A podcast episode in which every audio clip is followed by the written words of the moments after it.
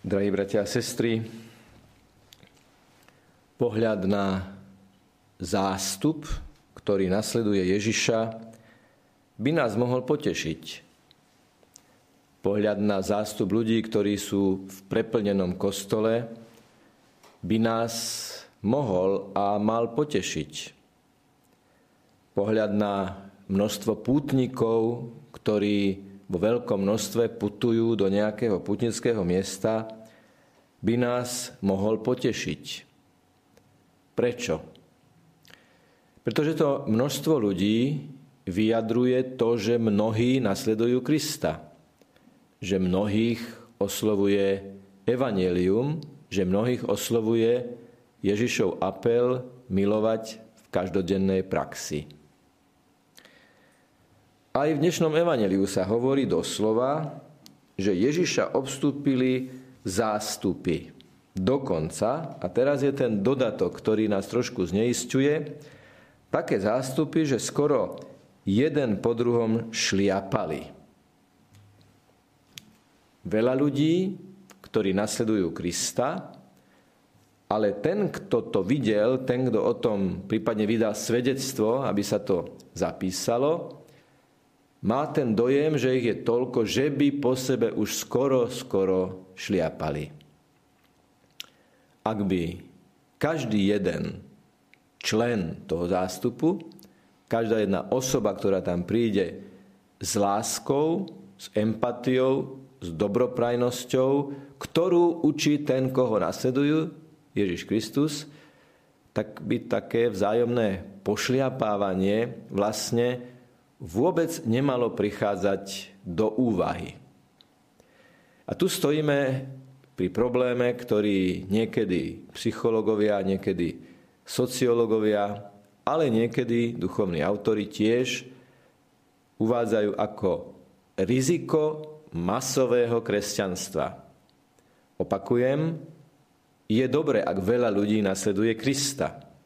Opakujem, je výborné, ak čím viac ľudí žije podľa Evanielia, ale počet, množstvo, masa skrýva v sebe určité rizika.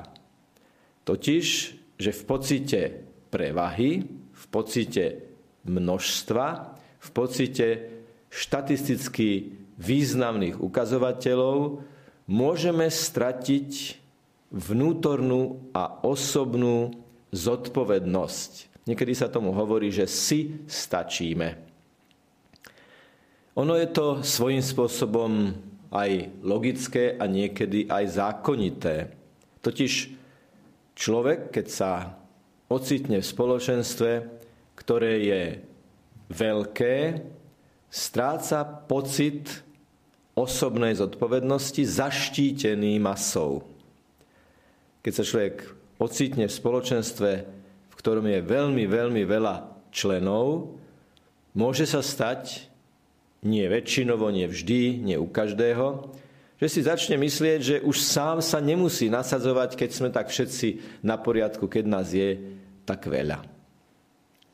A toto je to vonkajškové, na čo Ježiš dnes poukazuje, že je nás veľa, že je to viditeľné, že je to spočítateľné, že je to niekedy ohromujúce a ono je to radostné, za predpokladu, že každý tam prinesol seba so všetkým, čo k tomu patrí, prežívajúc Božiu prítomnosť a v tejto Božej prítomnosti aj vlastnú osobnú zodpovednosť.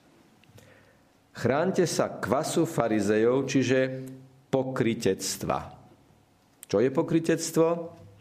Pokritectvo znamená, že to, čo je vonkajškové, nezodpovedá tomu, čo je vnútorné to, čo je navonok ukazované, videné, prezentované, nezodpovedá tomu, čo sa vnútorne prežíva v každom jednom srdci človeka. Čiže chránte sa kvasu farizejov. Doslova sa používa slovo kvas. Kvas pôsobí nebadane.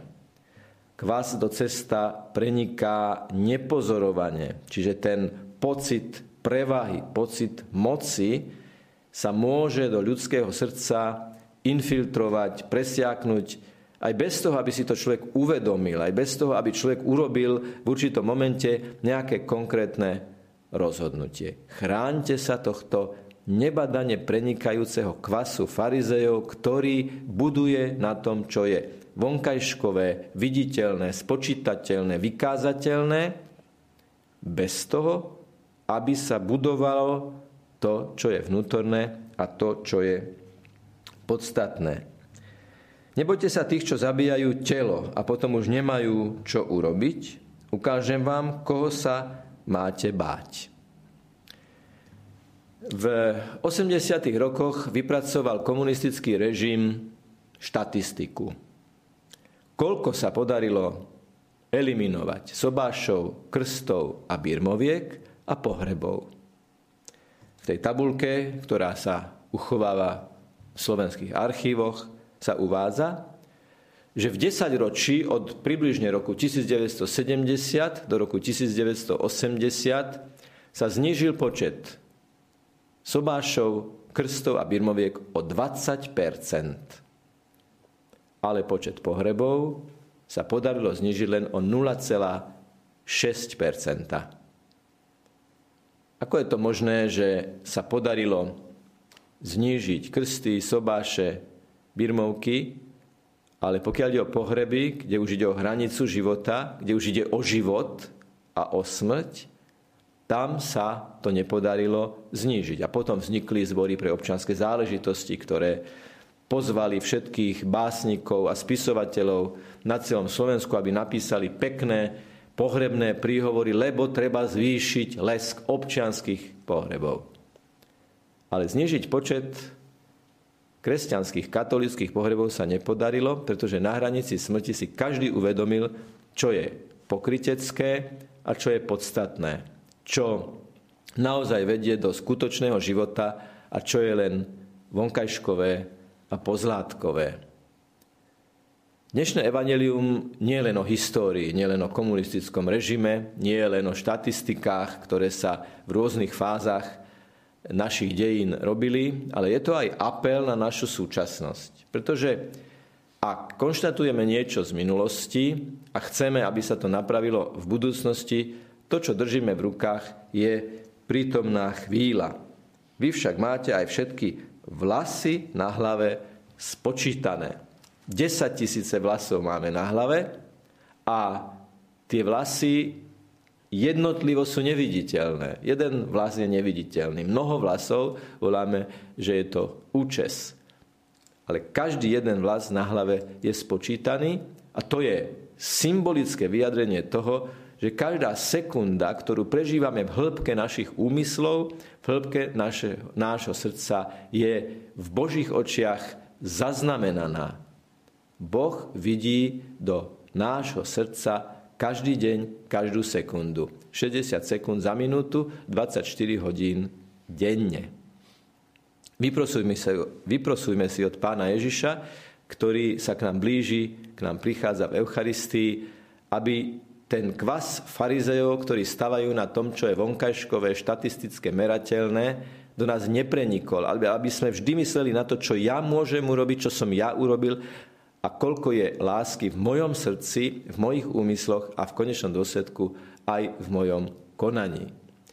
My, kresťania, jednotlivci, tie celoplošné procesy ovplyvniť môžeme len veľmi relatívne, závisí samozrejme od toho, kto akú mieru spoločenskej zodpovednosti nesie na svojich pleciach, ale hada, my tu môžeme povedať, že my tie celoplošné procesy vo veľkých oblúkoch e, ovplyvniť môžeme len veľmi relatívne, ale to, čo môžeme urobiť, je, že v tento piatok, v hodiny, minúty a sekundy tohto piatku, kdekoľvek sa budeme nachádzať, čokoľvek budeme robiť, odmietneme kvás farizejov a príjmeme tú zodpovednosť. To, čo ja teraz urobím, množstvo lásky, ktorú teraz vyžiarím, to tvorí životné prostredie ľudí, ktorí sú okolo mňa. A na toto sa ma pán bude pýtať. Nebude sa ma pýtať, koľko vás bolo, ale bude sa nás pýtať, aký si ty bol.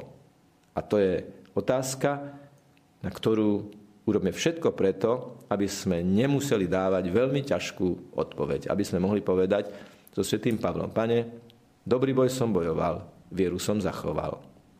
Nech je pochválený Pán Ježiš Kristus. Amen.